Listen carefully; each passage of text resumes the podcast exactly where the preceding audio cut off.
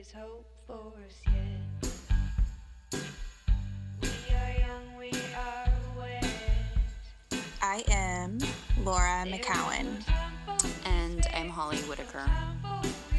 and this is Home Podcast. And so it would be This is Home Podcast. Oh, Good morning. good morning. Uh, how are you? I'm good. Um, we were just t- had to delay starting because of the jackhammering that's going on outside my place. Mm-hmm. Um, Alma has been saying every morning, I wish we just lived in a normal house. Oh my God, it's not the first time that she said that. She says that, right? Yeah, except you know we live we live on like a commercial or like a you know it's a main street and there's an ice cream shop right below our house. as Many people have heard me talk about. um, and so you know she like last night her friends came and we went to the ice cream shop and she lives in the best place ever. Yes. But now you know she wants to live in a normal place. In a normal so place. I get it. I totally get it. yeah. How are you? I'm good. I'm. I'm. I am tired, um, but I'm good. About to do a nice Kundalini set, and then get my apartment cleaned for the first time in like three weeks. It'll be nice. I have a friend staying with me for a couple of days, so um, Yeah, it's a gift of, oh, there it is. Here, everybody, you can be privy to what I have been listening to since 645. Wait, All right. What? Oh, the jackhammering. The I get it. Yeah, yeah, yeah.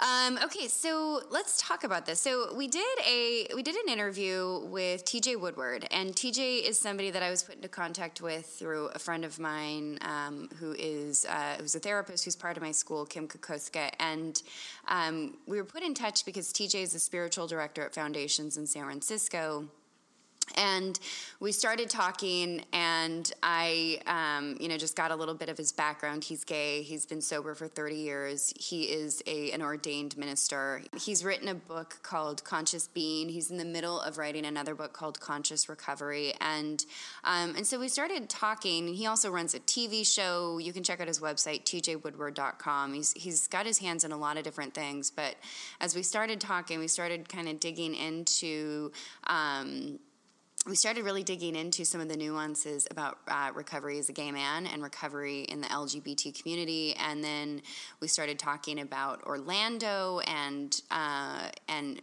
really quickly I asked him. This was like five days ago, six days ago, and very quickly I asked him if he would come on because we haven't addressed we haven't addressed. Um, LGBT. We haven't addressed gay. We haven't we haven't addressed what recovery is like um, when somebody is gay or or lesbian or queer, bi or whatever. We haven't actually like done it. yeah. Yep. Um, and what recovery is like, and what um, and and what that means, and and what you know what what specific issues come up in that. Um, and Yep. it's something I've been thinking about because I I know a couple people that are going through recovery. Um, specifically, a gay man recently who's been talking to me about um, you know essentially recalibrating himself within that community. And so, um, so yeah, so we asked him to come on, and then what happened? And then I couldn't say anything. And yeah, oh, and I couldn't either. I mean, we both, I think we both really quickly realized we were really uncomfortable. Yeah, which is kind of embarrassing, but it's just what It's it not, is. You know, yeah. I, I, it was the quietest that I, I've ever been in an interview, and say, you know, you were too. We were both very, um, Careful. I don't know. It's very careful. Like I, you get, and it's not that I, you know, I have, I have tons of gay friends, and and you know, feel like it's a non-issue for me, and it really always has been. But it, but I also don't know how to talk about it, and I don't feel like I have the right to talk about it, and that's what came up. You know, it was, um, I was, uh, was you know cautious with how I was asking questions, and I think for both of us, it was a really, um, really beautiful moment when at the end you said so hey, TJ, do you want to talk about anything? And he's like, uh, I would like to talk about Orlando. and we both had wanted to like we both wanted to talk about it but but i didn't like for me i didn't want to talk about it because i didn't know what question to ask yeah, I know. and also i didn't want to like I, I felt like i was capitalizing somehow on something recent you know it just felt to me like it felt like it wasn't i didn't know how to ask the question without sounding um, as uncomfortable as i was feeling if that Right, exactly. Totally.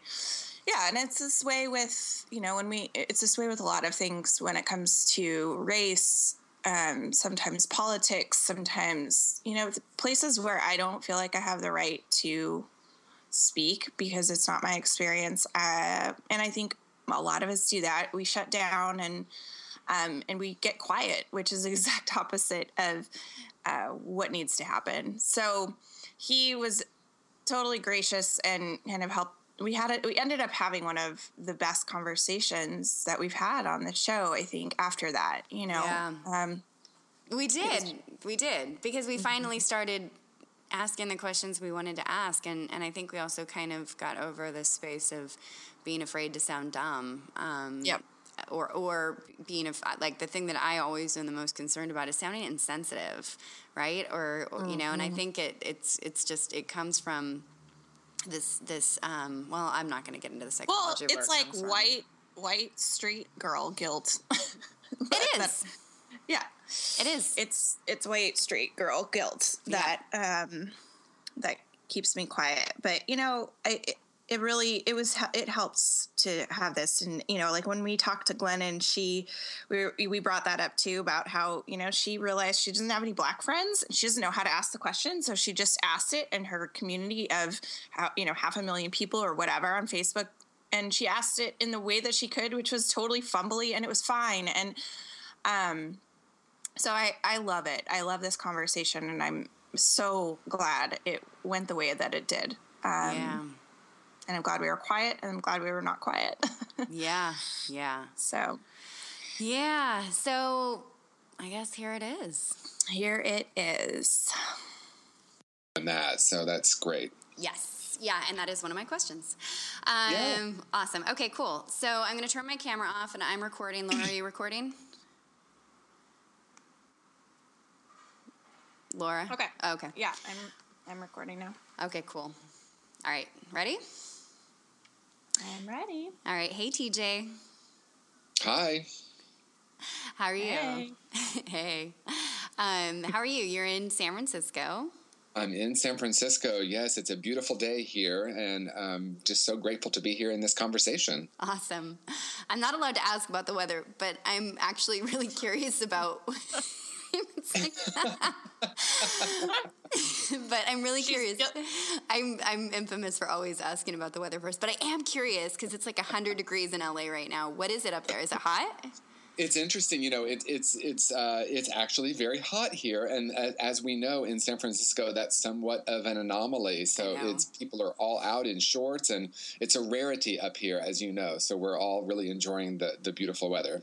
I actually hated the hot days in San Francisco. I felt like I cursed them. I moved there for like for for clouds and fog, and I go other places for it. I'm like the only person that hates it, but I actually love the fog. I love the cool weather. I'm the perfect person to live in San Francisco. I could even live in Seattle. I, I love the cool weather. Mm-hmm. So I'm with.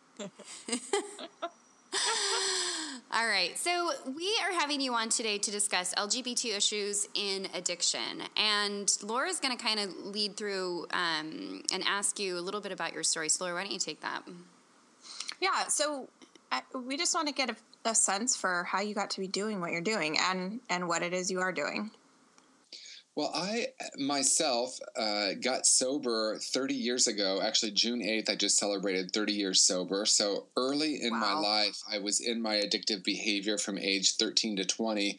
And ironically, got sober, clean and sober, about 50 days before my 21st birthday. So I'm, I'm really grateful for that. Wow. And, and that really set me on a trajectory of my life, you know, looking at addiction and how addiction manifests and then uh, you know always had a deep interest in spiritual path and spiritual teaching and began mm-hmm. studying Eastern Eastern ma- uh, masters and went to India in the 90s and then again in around 2006 had this intense spiritual experience and and I've dedicated my life now to doing spiritual work in particular the spiritual aspect of addiction. So I'm currently in private practice doing addiction and spiritual counseling. I also am the spiritual director of Foundation's intensive outpatient treatment program and also the minister and spiritual director of Awakened Living here in San Francisco. So it's really my, my life is now dedicated to really getting down to the root causes of addiction. So not viewing it as the problem, but really looking at what's underneath that and what's the yep. spiritual solution, if you will, for that. Awesome. No, it's so, much more succinct than I think I could have ever put what I oh, did. Yeah, so good. Clearly, you've done this before. Thank you. so, and you specifically serve the LGBT community, or is that just something you have a lot of you know opinion on, background in because you're interested? Or what? Where does that angle come in? Well, I think it comes in because being a gay man myself and having that be such an important part of really my addiction and i know we're going to talk more about that you know how addiction yeah. manifests at a, at a, higher rate within the lgbt community i also am so blessed to uh, as, as i said i'm the spiritual director at foundations and we about two and a half years ago started an lgbt track so i also run that track knowing that okay. especially in the bay area there are so many people that are lgbt that, that are in an addictive uh, pattern and you know really suffering from addiction and so it's a it's, it's one of my passions to help LGBT folks. My ministry and my practice certainly isn't geared only toward LGBT folks, but uh, we do get I do I do work with a lot of LGBT folks as well. And when okay. you say track, what does that mean? Like recovery specific to that community? Yes, so uh, Foundations is an intensive outpatient treatment program, and within that program, we have an LGBT focus. So one day a week, our LGBT folks have the option to uh, come to our group that has a specific focus around that. Uh, there's a psychoeducational group and then also a process group. And what I have found is that with with with a, in a lot of different specialty groups, if you will, there are specific special uh, special cultural needs that, that get addressed in a, in a much deeper way when there's a space provided for that. So we come together and really process how to support each other and what the specific cultural issues are for LGBT folks and how we can address them and help them live, a, you know, a, li- a, lifetime, a lifelong recovery. Awesome. I think that gets into the first question, which has been a hunch of mine, and which is a question that I and something you've already that you've already discussed, which is: is there a higher incidence of of uh, addiction in the LGBT community? Without a doubt, there is. I've done a lot of research on this. When I started the LGBT track some years ago, I did a lot of research, and the studies that I looked at showed 20 to 40% higher addiction rates. Some of the, the studies I looked at were with gay men specifically. And, you know, I, I'm, I'm currently writing my second book, which is called Conscious Recovery. And the focus of the book is looking at addiction through the spiritual lens and it's also looking at what the root causes of addictive behavior are. And in my work, I've come up with three root causes, and that is toxic shame, unresolved trauma, and spiritual disconnection. And in all of those three, it's more pronounced within the LGBT community. So in in the work that I've done, I see that as a driving force, if you will, in particular shame. Uh, when someone's yeah. told there's something wrong with them in such a deep way and they take that on, it can lead to addictions in all different ways. So you can can you say those three again? Because I, I want to yes. like breeze past that. Yeah, uh, toxic shame, unresolved yep. trauma, and spiritual disconnection. Okay. Awesome. I can't retweet your book. Um, okay, keep going. yeah, so so if you look at the LGBT community specifically, like if we look at toxic shame, which Uh, shame is a sense of being broken. You know, guilt is I am uh, guilt is I've done something wrong or done something bad. You could say, and guilt is a belief or an idea that there's something fundamentally wrong with me. And for many gay people, not everyone, but many gay people, they've been told that there's something fundamentally fundamentally wrong with them for who they are. And so there's a, a, a very early, oftentimes a very early uh, relationship with themselves in the world that is very shame based. There's something wrong with me. And from that, of course, addiction, it's a breeding ground for addiction. And do you think that that's changing? Like, do you see that as changing as we're starting to have more acceptance around this? Or do you not see, I mean, how do you see that shifting or has it shifted? I think it is shifting in beautiful ways. I mean, I grew up, I was born in 1965. I grew up in Indiana in a small town and then Indianapolis. I actually never thought that I would see uh, the the advances, if you will, in consciousness around LGBT folks. You know, we have gay marriage; it's very accepted now. Uh, in many circles, and yet, you know, the events of Orlando can show us that it's not completely healed yet. You know, homophobia is still alive. There's still more work to do in growth and in consciousness. I think of, you know, m- my nephew is 12 years old, and I look at his generation and what a blessing that people are being accepted, not just LGBT folks, but pe- folks from all different, you know, seeming differences, because we recognize, you know, essentially we're all more alike than we are different. So it's a, you know, I think celebrating and honoring those differences while also knowing our inherent oneness is really important. I see it changing in really beautiful ways, though. Yeah. And then the other two, can you discuss how those um, are in particularly more uh, sensitive issues in uh, LGBT terms? Yeah, absolutely. So unresolved trauma, trauma, of course, is a, is a tricky thing because there's all different types of trauma. And I think traditionally, when we hear the word trauma, we might think of someone going to war or being in a severe accident, but there's all different types of trauma or traumatic uh, experiences. And it's really uh, uh within the LGBT community, I think it's very linked to the shame piece because again, if if you grow up like I did in a culture that is teaching you that there's something wrong with you fundamentally, uh, I remember from a very very early age looking around and thinking, "Wow, I'm not like all these other boys. Uh, that in itself is a traumatic experience because I felt out of place in life. So it was more like a complex trauma or traumatic experience over time, living in a culture that was very focused on competition and men being very manly and playing sports. And that wasn't who, you know, that wasn't me. And so, like, there was a, a, an experience of the world that was traumatic. Yeah. And then the third one is spiritual disconnection, and, and that can mean a lot of different things to different people. Certainly, if you look at uh, religion, a lot of religions are still teaching that there's something fundamentally wrong with being gay. So I was blessed to not grow up in that type of religion, but many of the clients I work with and many of my friends did.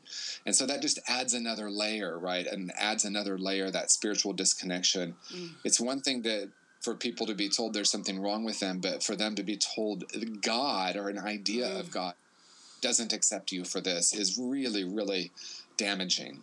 Yeah, when I was so my dad is gay. When I was 17 years old, I went to I started seeing therapists, and the first therapist that I ever went to, I sat down with her and I told her about what I was going through. I mean, it was like anorexic, and she said, "Well, like the only thing that I remember of that was that she asked me if I understood that what my dad was doing was wrong and that he was going to hell."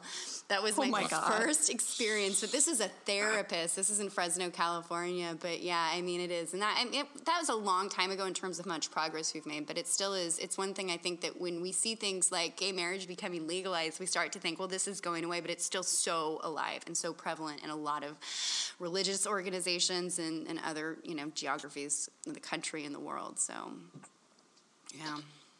Yeah, absolutely. There's people, of course, alive today that when they were, you know, in their formative years, this it was still viewed as a mental illness, right? So, yeah. you know, people that yeah. are maybe 10, 15, 20 years older than I am that went through, you know, gay be, gay people being pulled out of bars and arrested, you know, and having going and having shock treatment. So, we're not that yeah. far from it. And I, I, you know, of course, I love to focus on the progress because I think it's important to acknowledge how far we've come. I look at at people today and the acceptance and the love that I'm seeing in in all communities as something that's happening in a very profound way, and so much gratitude for that. Go ahead. Uh, okay, no, I was just going to say so while we're still kind of talking about this, about the prevalence, why, why there is a higher incidence of it in the LGBT community, one of the things that I was thinking about, that I started to think about when I was listening to, do you know who Rob Bell is? No, I don't.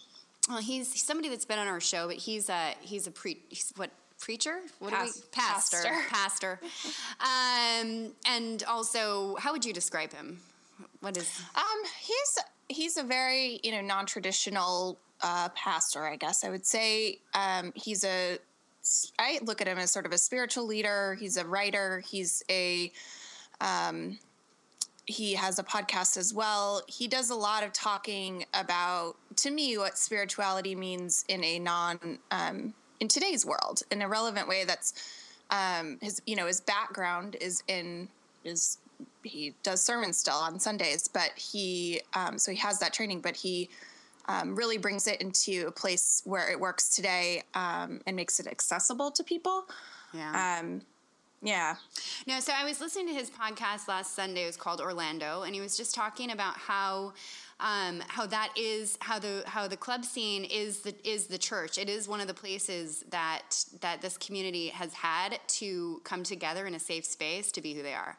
And so when I when we talk about the incidence of this, also the the thought that occurred to me was that one of the few places that that historically um, the community, gay community, has had to congregate has been around addictive substances. And so, I'm just curious about what your thoughts are on that as being part of as also something that's that's contributing to to the prevalence of it or the higher Without a- incidence.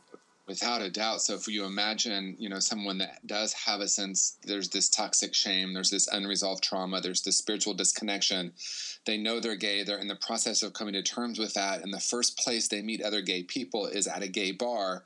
Uh, of course, there's going to be higher um, rates of, of alcoholism and addiction of all sorts. We, you know, we've also got sex addiction, you know, uh, food addictions, all different types of things. You know, it all stems from this sense of brokenness, and yet then there's this breeding ground, if you will, that on one hand is this really wonderful thing because there's a safe haven for gay people to be able to congregate, and then mixed in with that is all the addictions. And you know, I, I mean, in in my through my lens, I, I don't see addiction as the problem. I actually see addiction as a solution to a problem, right? As Right. A, a solution to something that that feels you know damaged or broken internally. And so, of course, drugs and alcohol are going to be a natural place to find relief. right. Totally. So the question I, I asked one of my uh, somebody that's that I know um, that's been through one of the programs that I run who's gay and uh, for a few questions and one of the questions that, that came up from this person was just wondering what other safe spaces there are out. Um, like the question is exactly what other safe spaces are out there for LGBT individuals besides the bars and clubs. So what is there in terms of finding that same niche and that same home and that same belonging that doesn't necessarily revolve around alcohol? I think that a couple of things that come to mind. One is depending on where this person lives, there's going to be a, a broad, you know, range of different opportunities. We're really blessed right now, you know, to have the technology that we do, and people can connect on the internet. I know in San Francisco there is just if, if any kind of subgroup within the gay community you can imagine, you know, uh, gay basket weavers who love to hike. I mean, you know, it's like every people to connect and I think that's what's what's really shifting. People are looking for something different. I know my partner had a great conversation yesterday with his uh, Uber driver, and his Uber driver had moved to San Francisco, um, young and gay, and grew up knowing that he wanted family. And when he moved to San Francisco, he was like, "Wow, everyone's partying, and where do you find where do you find the men that want to settle down and start a family?" And and so it was an interesting conversation of how mm. we find that. And I what I what I see is that as we continue to evolve, there's all kinds of opportunities for people to connect that are outside of the bar. Of course, if someone's in recovery, there's all sorts of different recovery groups now that are happening where they can meet other LGBT folks and connect in a in a, in a, a way that may uh, speak to them in a more authentic way. Interesting. Do you think that the do you think uh, legalized marriage is also kind of decentralizing it from the club scene, or no? Oh, yes, absolutely. And I think the other phenomenon that we're going to see in the next generation is people not needing to move to large urban areas to feel safe. And Right. that was something that traditionally happened. Of course, I lived in Dallas for many years. And if you were gay and you lived in the South, you pretty much moved to Dallas or Atlanta. I mean, that was mm. kind of where everyone moved to, fi- to find safety. So within that, there were large, thriving gay communities in both those cities predominantly centered around the club scene. And so I think we're going to see a dramatic shift in gay people living more in the suburbs, even in rural areas, staying in their small towns to be near their families. It's going to be a, a, a really big shift in what we call gay life or, or gay culture in the next 20 years. Oh, that's amazing. I never even thought of that. So I yeah, it is amazing. It's a fascinating point. So the do you see and obviously you're in San Francisco um, and this, the the answer is probably going to vary depending on where you are but do you also see a lot of recovery coming up in the gay community uh, because there's there's a high prevalence of addiction? Or do you feel like um, like how is being in recovery seen uh, in the Well, it- LGBT community In San Francisco, of course, it's huge. It's large and thriving. I mean, one of the things we're seeing with gay men specifically in urban areas is crystal meth addiction just skyrocketing, you know, working in now now absolutely and so okay. in in like in the addiction treatment field where i work most of our gay men come in addicted to crystal meth. And so there's a huge like cma is a big movement here. Of course you've got other 12-step programs. Refuge recovery is really big here. And even though it's not lgbt focused you know it's recovery uh, through the buddhist lens. So it's very open and accepting. A lot of lgbt folks find refuge there of course. So I, I think it's it's you know I see it as a, a huge thriving um, community. We're actually, of course, having Pride next weekend here or this coming weekend here in San Francisco, and, and there's a huge area that's dedicated to people who are clean and sober. It's a safe space. There's a drag show. There's a dance. There's there's a 12 step meeting. There's there's an opportunity for people to come and connect and be around clean and sober people, whether they're in recovery or not. Uh, sobriety is Yeah. something that's prevalent now in the community. Okay, so yeah, I just want to like dig a little further on that one because, and I'm sorry if my question seems stupid. I don't know the right way to ask these questions, so I'm just asking. But They're perfect. You know, I think of like the way I think of the way being getting sober. I'm you know I'm straight, 38 year old woman. Um, uh, you know there there are there are certain you know being getting sober was a very counterculture to all to what I'd grown up in terms of my family socially in the industry I was in advertising. It was very counterculture and you know by and large we live in a society that heavily you know pushes drinking as a as this wonderful thing and drug uh, drugs less so but drinking okay? So i'm wondering and i have a lot of gay friends too and a lot of male gay friends and the i felt like drinking was such a big like that was a primary thing we did together even more so than my straight friends.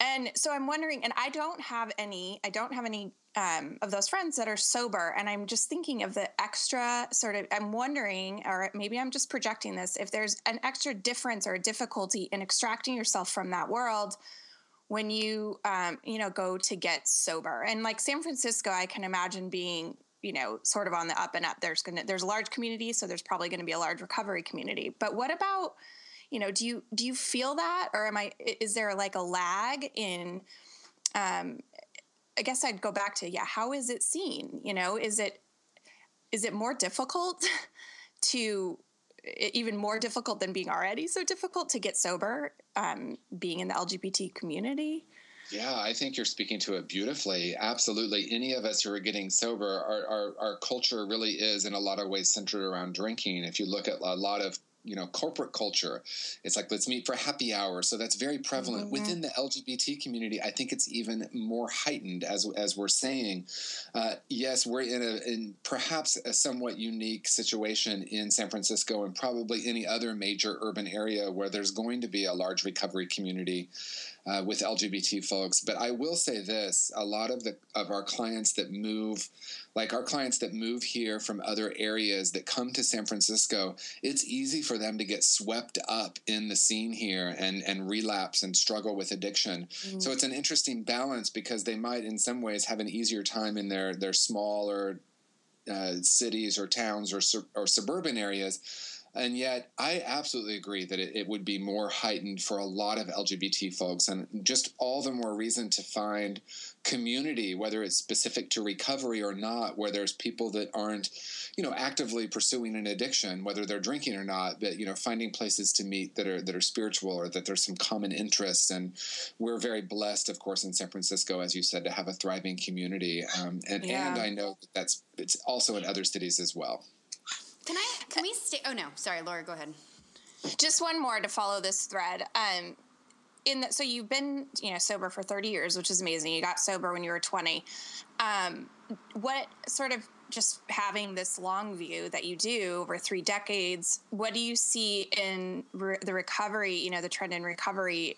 Do you see it sort of progressing in the same way that you do around LGBT acceptance in the country, or what you know? What do you track? What do you see there? Is it way slower than you you know than is it tracking the same? What you know? What is it like to get sober 30 years ago versus now? Well, I think without a doubt there are more resources now. Um, I mean, when I got sober 30 years ago, it was kind of like you either went to treatment or you went to AA. Those were kind of your choices. Now we're seeing all kinds of alternatives for people. You know, some people resonate with AA or 12 step programs. It works really well for them, some don't. And there's so many opportunities now for people that are creating new types of communities that are viewing addiction in a, in a different way. You know, uh, like I mentioned, refuge recovery. I know, of course, there's hip sobriety that's amazing. there's all kinds of really wonderful different programs for people. Um, within the LGBT community, I know that there are, are are groups that are that are forming that are offering some alternative to twelve step recovery and more, a more holistic approach. So I see it evolving in a really, really big way. I mean, you know, when I got sober, we didn't have uh, yoga, acupuncture. I mean, none of that was even viewed Or the as- internet. or the internet. Thank you, exactly. well said. I wasn't saying that to age you. I was just saying it's literally true. Like there was no internet. There was no internet. Exactly. okay, no, that's yeah. I was hoping you'd say something instead of you know I, because to me we're and I know to Holly we're so dreadfully far behind, um, or where I wish we were, but. It's good to see that you know over the course of thirty years, there's there's progress. But anyway, I, go ahead, Hall. No, I want to talk about the stigma aspect of this as well, just because when I started when I started um, pulling together my thoughts on this, and, and I like I don't re- I I don't carry the label. I don't call myself an addict. I don't like identify as an addict or an alcoholic, and I think that it's somewhat harmful to see oneself as their addiction or label oneself as their addiction. And so and there's such a there's such a stigma attached to people that go through recovery as if they're damaged or you know they're weaker or they have something to be ashamed about or you know there's there just is there's a heaviness there's a burden. People are very very quiet about their struggles with addiction and for most part until they come through it if they come through it. And so when i started going through this one of the things i researched was just the the the around the AIDS crisis, um, silence equals death was a huge thing. It was a huge movement that came out that um, was incredibly important when we are talking about AIDS and, and, and, and it being a stigmatized and an underground condition um, that people were terrified of, of, of talking about for what it meant for them societally. And so I'm really curious because this is something that I think this is this is on some level one of the next movements to really move through, which is to stop calling addicts addicts and to stop breaking people down based upon you know what what they suffer with.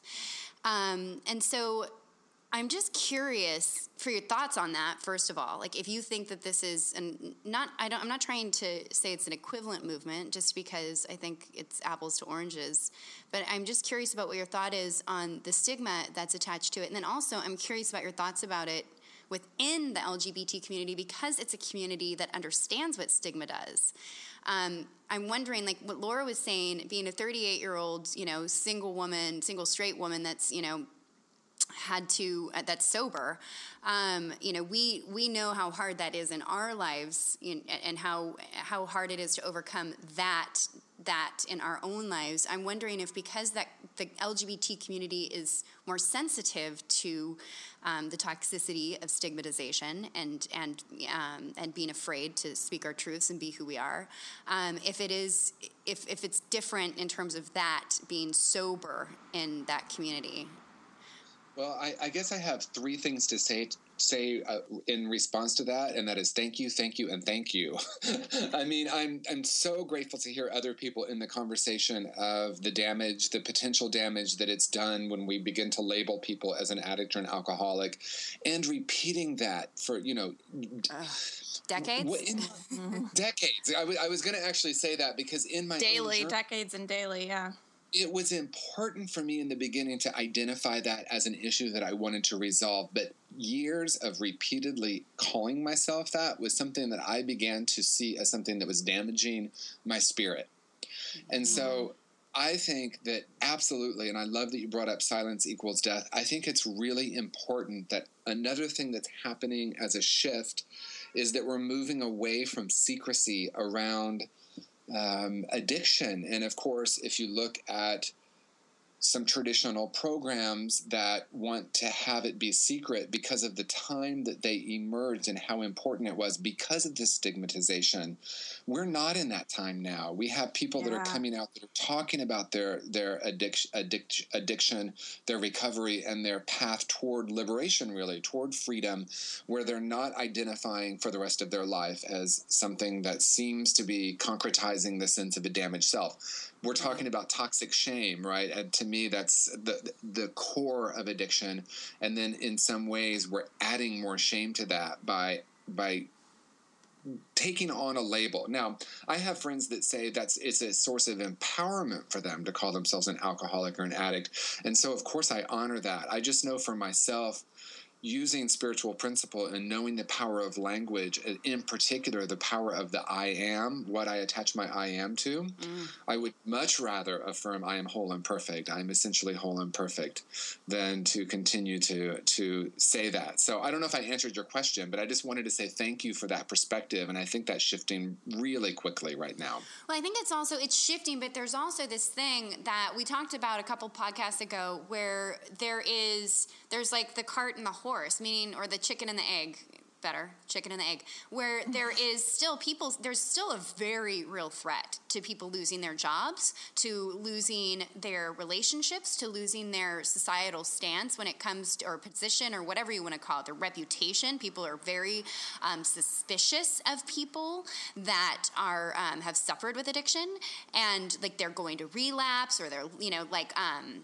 uh, there's that line how do you know an addict is lying? Well his lips are moving. And like there's this is something that was repeated in a book that was written just a couple of years ago by one of the more progressive men in the addiction field. I mean there still is this like very real very real um, consequential stigma attached to it meaning when we come out with it we do run the very real risk in our lives of of of being hurt by this. And so I think that there's that, and then there's also the the only way to undo that is for more and more and more of us to speak up about it, and more and more of us to come out about it and face the consequences of what it means, so that more and more people can enjoy, you know, so so that more and more people can enjoy um, a life where those threats don't exist. Does that does that make sense?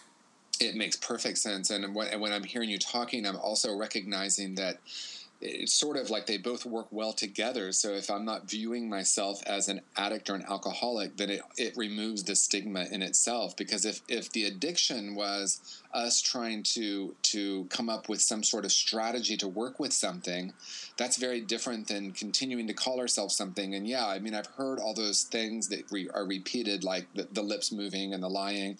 As we move away from that and recognize, you know, because I, I, I work with plenty of people that are in in maybe in uh, public life or in certain fields where they don't want to be identified as that Um, When they identify themselves as I, I am, I am sober. I'm living this life that's that's much more um, connected and more open-hearted. You know, when they're framing it in a positive way, they're not getting that stigma as much. So it's an interesting balance for when people want to talk about their addiction and and when they want to reveal that. And for some, as you say, the stigma does continue in in certain fields. I mean, I know like people in public life often have to keep that a secret. So. Uh, we are evolving, and I, th- I think that there's more work to do. Yeah, very well said. Laura, do you want to go or? No, I mean that I, I'm just think absorbing all of that. It's so interesting because, um, on one hand, you know, I think it's like a matter of how we choose to take on this this label and the meaning of it. I mean, uh, people are openly now saying I'm, you know, I'm gay, I'm transgender, I'm all those things, and in a in a prideful way. Whereas before it was seen, you know, it was st- heavily and is still, uh, you know, heavily stigmatized. I think it's the you know the, the meaning attached to the word addict alcoholic um, and you know maybe maybe the label is i'm in recovery and i'm sober I'm a teetotaler. i'm a t- or you know holly and i's favorite i'm a teetotaler that we now have tattooed on our arms. Um, so I, yeah i just think that the the I, I really like this conversation um, and just thinking about it. And you know i had a friend say to me recently uh, in the past year he's a guy straight guy and he's like it's almost like it's like i would rather come out as gay to my family who in his family would be very unaccepting. I'd rather come out gay than sober. And it was such a and he was serious you know and he's struggles with both he struggles with with addiction not you know he's not he's not gay. And it's just like the two these i don't know. I, I guess i just want to make comment on that and leave it at that. It seems like um, it's a very real thing you know and I, it, but this is why we're having these conversations. Like this is these are the things that are slowly moving it and moving the needle. And i love that um, you know i mean in, in in some industries like in advertising in the industry you know i was in it was like it bred that type of behavior and almost there was a pride around it you know about the drinking culture not almost there is a pride around the drinking culture um, but if you you know happen to cross this line into danger well then you you know you shouldn't talk about that Yeah, Um, we see that in a lot of the tech companies in San Francisco. There's a whole culture Yeah. where they're drinking at work. So there's an expectation to join in the party, if you will, but then also not cross the line. And so for, for those people who do cross the line into addiction, they, they in some in some cases do have to kind of go into the shadows on how to address it and not really they're not really able to get the support they need at work, certainly. I was Oh, one of those people. I worked at that's Yeah. exact that was exactly my story, and it was interesting because I also I felt um, very like from a really early stage that I that it was also kind of my job to start talking about it. It just felt very natural, and so I came out about it. But it was it was interesting. It was just it was a really interesting dynamic to be in a company where I had spent you know I spent probably seventy five percent of my my life at that company. You know the last one at the at the at the bar on the, on that side, and then when I crossed that line, um, it was just it was just it was interesting. That's all I'll say. I went like the I- you know I'd go to happy hours, and I remember one specifically where I mean everyone knew I was sober, and there was like literally at one happy hour there was no there was no non-alcoholic beverage and and the girl that was running you know the girl that was running it ran and looked in the back of the fridge and pulled out a half like empty bottle of apple juice and said i've got apple juice you know and, um, but it is it's and it's really really tied into that culture and and and very very you're exactly right like it's fine when you're on the one side of it and just don't cross that line which most people uh, many people do I'm sure, yes. So what? Okay, so then what is so? What what if? Okay, here's a couple other things. What are um, how does a gay person in recovery recalibrate recalibrate their place in the larger LGBT tribe? This is another question from from my friend. Um, how does one? How, how do you do that? How do you coach people on recalibrating their self, themselves within their lives, um, within the LGBT community? Well, I think, you know, this is universal for people getting into recovery. At first, it might be challenging to be around people who are drinking. It might be challenging to be around people who are drinking addictively. It might even be more challenging for people who that are around people that drink normally or appear to drink normally. So in the beginning, it might be a little difficult, and for some, in, in some cases, people have to retreat for a while. And I think the question is more when I am ready to to integrate or reintegrate into a community. I find that you know, as we've already talked about, finding individual support, finding groups of people that have that common interest or that common experience, I should say, of being sober and what it's like to be in the community. I mean, I know for myself, I thought everyone was drinking and using the way I was. And then when I got clean and sober, I woke up and looked around and thought, wow, most people actually aren't doing that. And so, like, filter, right? Same. Yeah. Yeah. Wah, So as people get comfortable with their recovery, I think that that natural that integration process is pretty natural. And then, you know, I mean, I know for myself, I remember in early recovery, all my friends were in recovery, and then that began to shift. You know, where it was.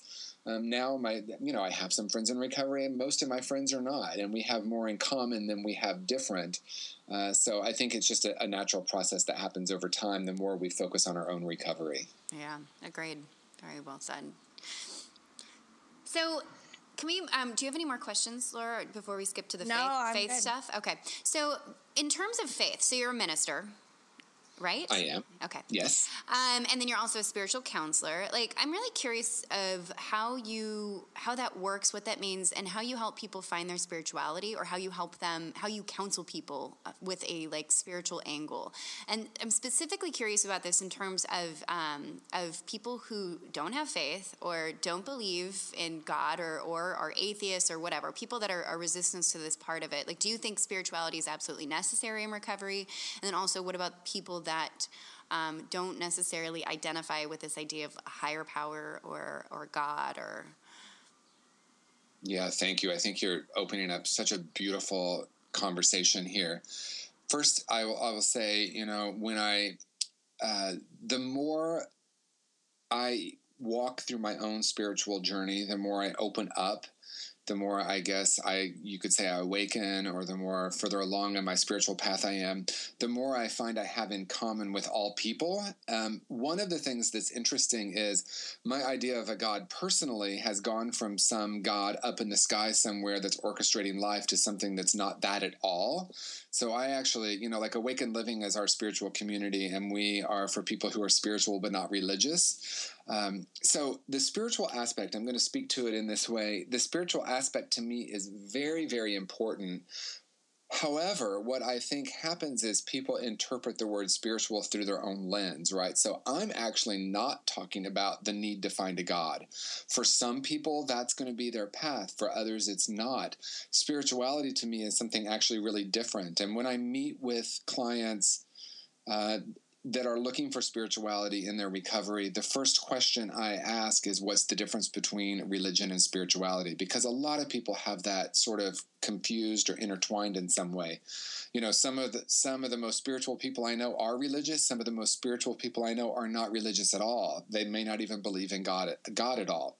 So spirituality to me is much more about an inner journey, a, a journey of awakening to our true nature, you know, this this idea that we come into the world whole and perfect present in awe and curious about life and at some place we begin to lose that. And and and so that to me is the spiritual awakening is about rediscovering that. It's about that great remembering of our essential self. So to me it's really fundamental and that will include for some people an idea of a higher power and for others not at all. So i think the most important thing is for people to recognize what they mean you know what what is spirituality to the individual? To me what does it mean? And then how would that assist in my recovery?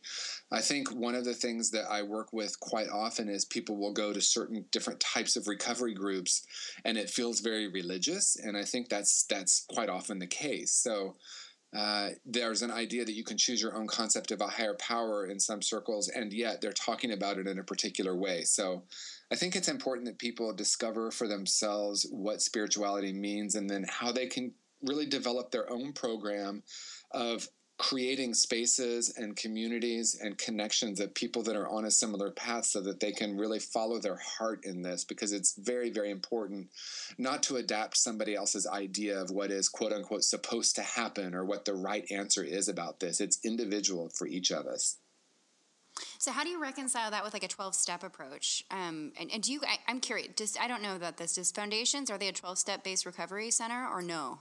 No, we're not. We're open to a lot. We're a holistic integrated treatment. I would say, you know, about half of our clients, maybe even a little less than half, end up using 12 steps as at least part of their recovery. But there's at least half of our clients that um, refuge recovery is really big now. A lot of our clients are doing that. People are creating their own uh, program.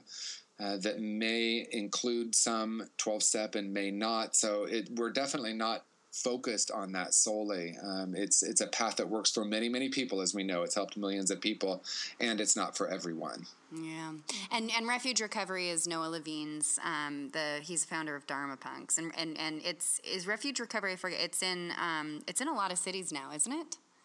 It's spreading really quickly in Yeah. San Francisco. There's there's several meetings now in the Bay Area each week, so ah, people are really wonderful. excited about that. Yeah, that's wonderful.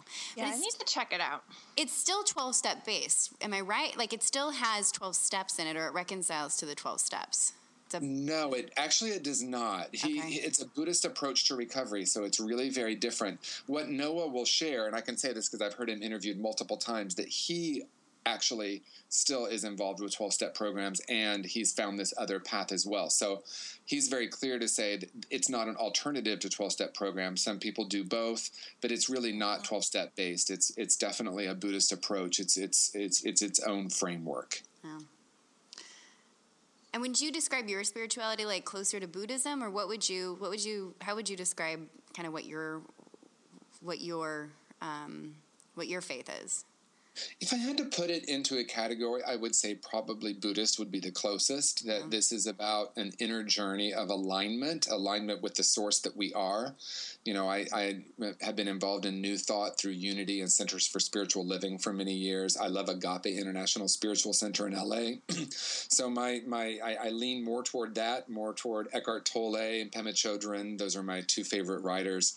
So it's really more of a new thought, a new consciousness, if you will. Uh, I, I don't even know if I'd use the word faith, but a kind of a perspective or a spiritual perspective. Awesome. Yeah, I love it. I, I I don't have I don't I mean this You've is been oddly si- you've been oddly quiet. Um, I'm listening. I know. Okay, so the last question that I have then is for anybody that's listening, what would you say to them? And then maybe they're maybe those that are not listening in an area that has a lot of resources. Maybe it's not a big urban area, but they're they're struggling, LGBT struggling with um, with addiction and looking for looking for some way to start in some community. And maybe AA doesn't work for them. Where do you tell where do you tell someone like that to go? Someone that doesn't have the resources that we have in big cities. Um, maybe Well, I think there are keep going. Yeah, yeah. go ahead. There are a lot of online resources now. Uh, certainly look up Refuge Recovery. You can call Foundations Recovery Network. We have programs nationwide, and there there's just all sorts of things that are really popping up all over the country now for people to have alternatives. I know there's a lot of online resources for people that don't live in major metropolitan areas. And what I would encourage is what would it be like to to create your own? You know, we've got Meetup now where you can like put put it out there and create your own group of people where you can connect in a really a really positive way. And uh, this is, I think, we live in a time now where the paradigm is shifting, and we can create our own what works for us and create community around that. Awesome. Anything else, Laura? I I would love to talk about Orlando. oh, I didn't. I don't even know. I want to so bad. I don't know what question to ask. Like the best question I can come with is, "What do you see? What do you see this? What it, what is this going to change?" But I would love for you to lead that discussion because I don't know what the fuck to ask. To be honest. Absolutely. Well, I'll tell you this. Orlando was deeply devastating for me and for a lot of people that I know all over the world, in particular LGBT folks. I think that um, you know there there are many many layers to this conversation. You know, we can talk about gun control, we can talk about all the political aspects of it. At the the essence of it or at the core of it is my invitation for people is to feel the feelings deeply. I think one of the things that happens in an event like this is we either you know go numb or use these different strategies you know whether we call them addictions to not feel and part of what is important for me and what i've been working with with myself and with my clients and and really friends in my life and my partner we've been honoring and acknowledging the feelings whatever they are and allowing those to move through us so that we can respond from a place that's different than reacting out of rage or anger or even the sadness, right? So we feel the feelings. I think this is a wake up call for all of us. I think it's an invitation for oneness, an invitation for unity. Um, yeah. It can also manifest in a different way. I think for those of us who are conscious beings, it's time for us to really allow this to be a wake up call. Um, the LGBT community, I think, feels particularly devastated by this because it does feel like an, a, personal attack on our community. Whether it's based in religion or not, it's the act of a person that had some sort of belief that there was something fundamentally wrong with being gay. It it it strikes very deeply at most of us and and I've read a lot of things and watched a lot of interviews and what I'll say to you know all of our all the straight allies in the world is let's not be afraid to talk about it because that's what I notice. I notice sometimes as a white man when the issue of race comes up, I'm not sure what to say, and so sometimes I just don't say it. Yeah, uh, yeah and I've had yeah. to learn to like let me have the courage to talk about it. And you know, people of mm-hmm. color they they always appreciate. Oh gosh, thank you for talking about this. So that's what I'll say. I'll say let's just have the conversation. Let's talk about it. Let's let's bring it to the surface let's not bury this and, and let it be a two week news cycle that we move on to something else. This is really, really a crucial turning point for all of us as human beings, not just LGBT folks. And, and this is opening up a larger conversation of what is wanted and needed right now in our country to respond as love and to allow this to be a transformative experience rather than continuing to concretize the ideas of separation, fear, and hate. So yeah. you brought up such a really big point for me, which is, I mean, this conversation, like, I'm not gonna lie, I don't, I, I'm like being very careful to not see the wrong thing because it's not my place because I'm straight. Me too.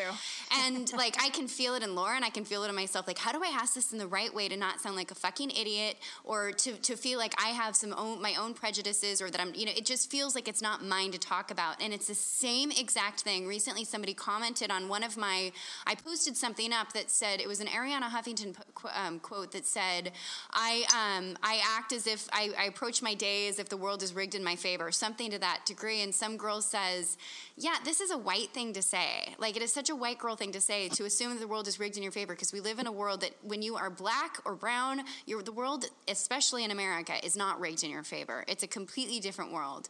And I found myself like in that place where it's it's an issue that is close to my heart because addiction is so closely tied into the criminal justice system is so closely tied into race but it's not my thing to talk about because i'm a white girl.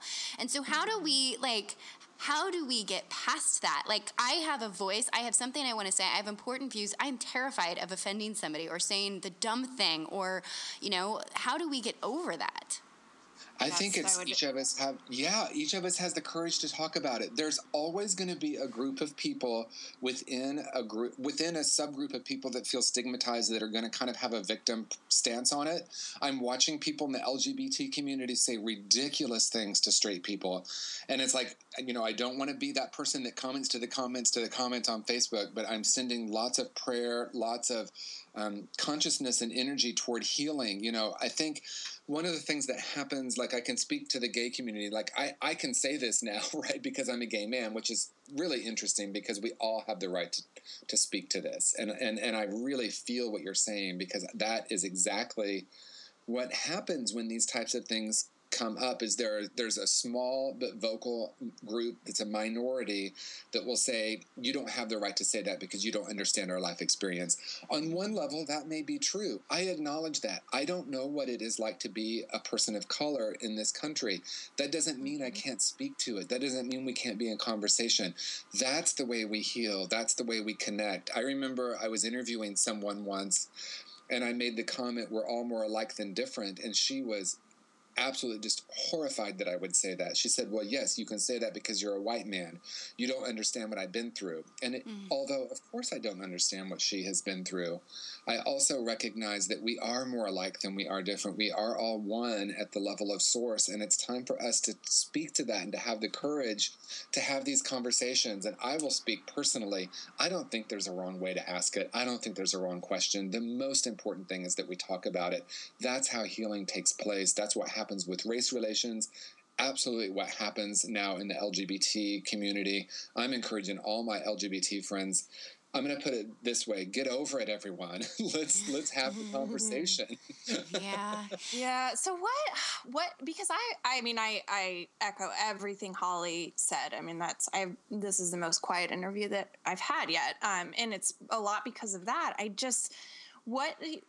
But I do, I do also feel a simultaneous importance to not be quiet anymore about this, among many other things. So, what, what, what can people do? Like, what could we do today if someone, you know, all the people that are going to listen to this are sitting there and, you know, feeling similarly, what can we do in their community? And, you know, people come to you and, and ask that question, what do you say? Well, I'll say this. I think the important thing is if I think I'm trying to change somebody, I might want to reframe it, right? So I, it's not for me about arguing with anybody about their point of view. I would Mhm. encourage people, those gay people that you know that you're close with, have those conversations. They'll be open to it. And that way the conversation begins to spread wider and wider, more open. Uh, I know that in all my years of going to gay pride parades, when I see PFLAG, which is parents and friends of lesbian and gays, it always brings a tear to my eyes because Mhm. people are committed to being a part of our community and opening it up and and that kind of support is so valuable. There's always going to be some group of people that sees the other as the enemy.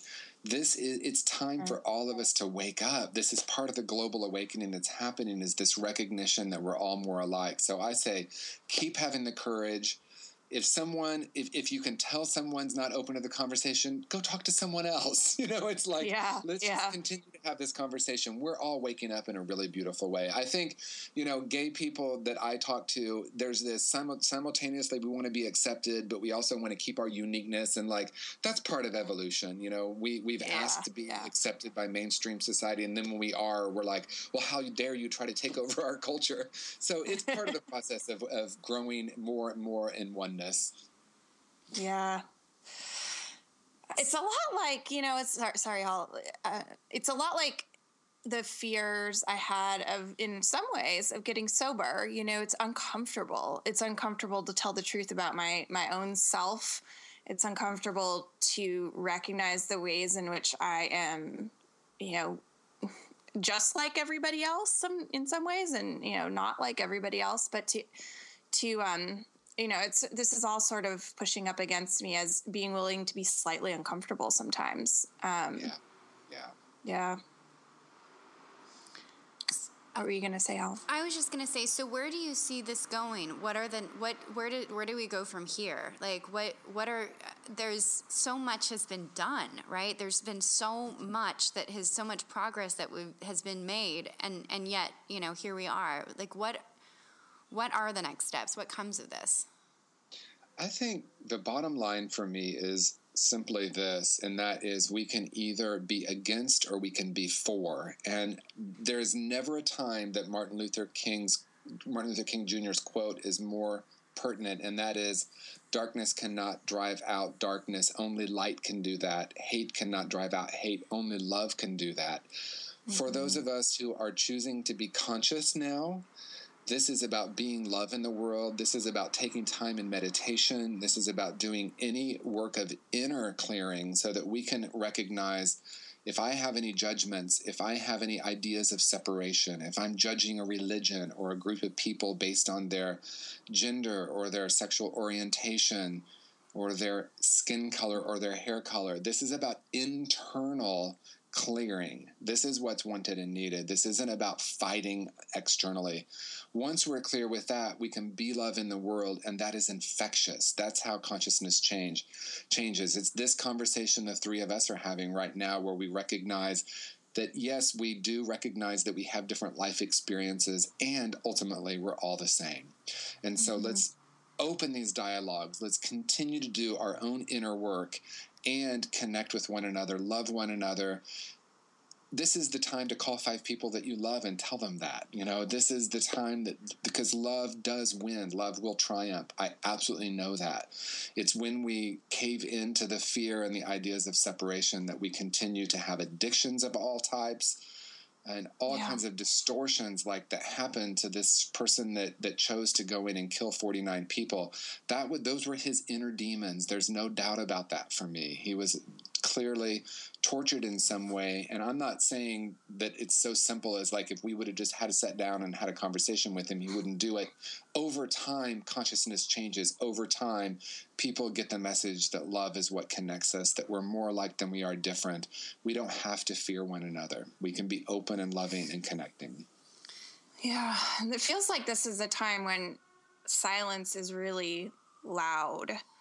You know, like there's I don't know. I I have I can feel these things in my heart, but it's it's a much different step to um to talk and to actually, you know, I asked, you know, what can we do? But I love that you said, you know, do your inner work. Do your inner work and and then bring it out and sometimes it can be as simple as like changing the way that you you know looking people in the eye when you're when you're out there in the world um for me i mean i'm you know it, it's not it, it- I think a lot of us feel helpless um, to to do something, um, but we can, especially on this path, this thing that we're trying to do.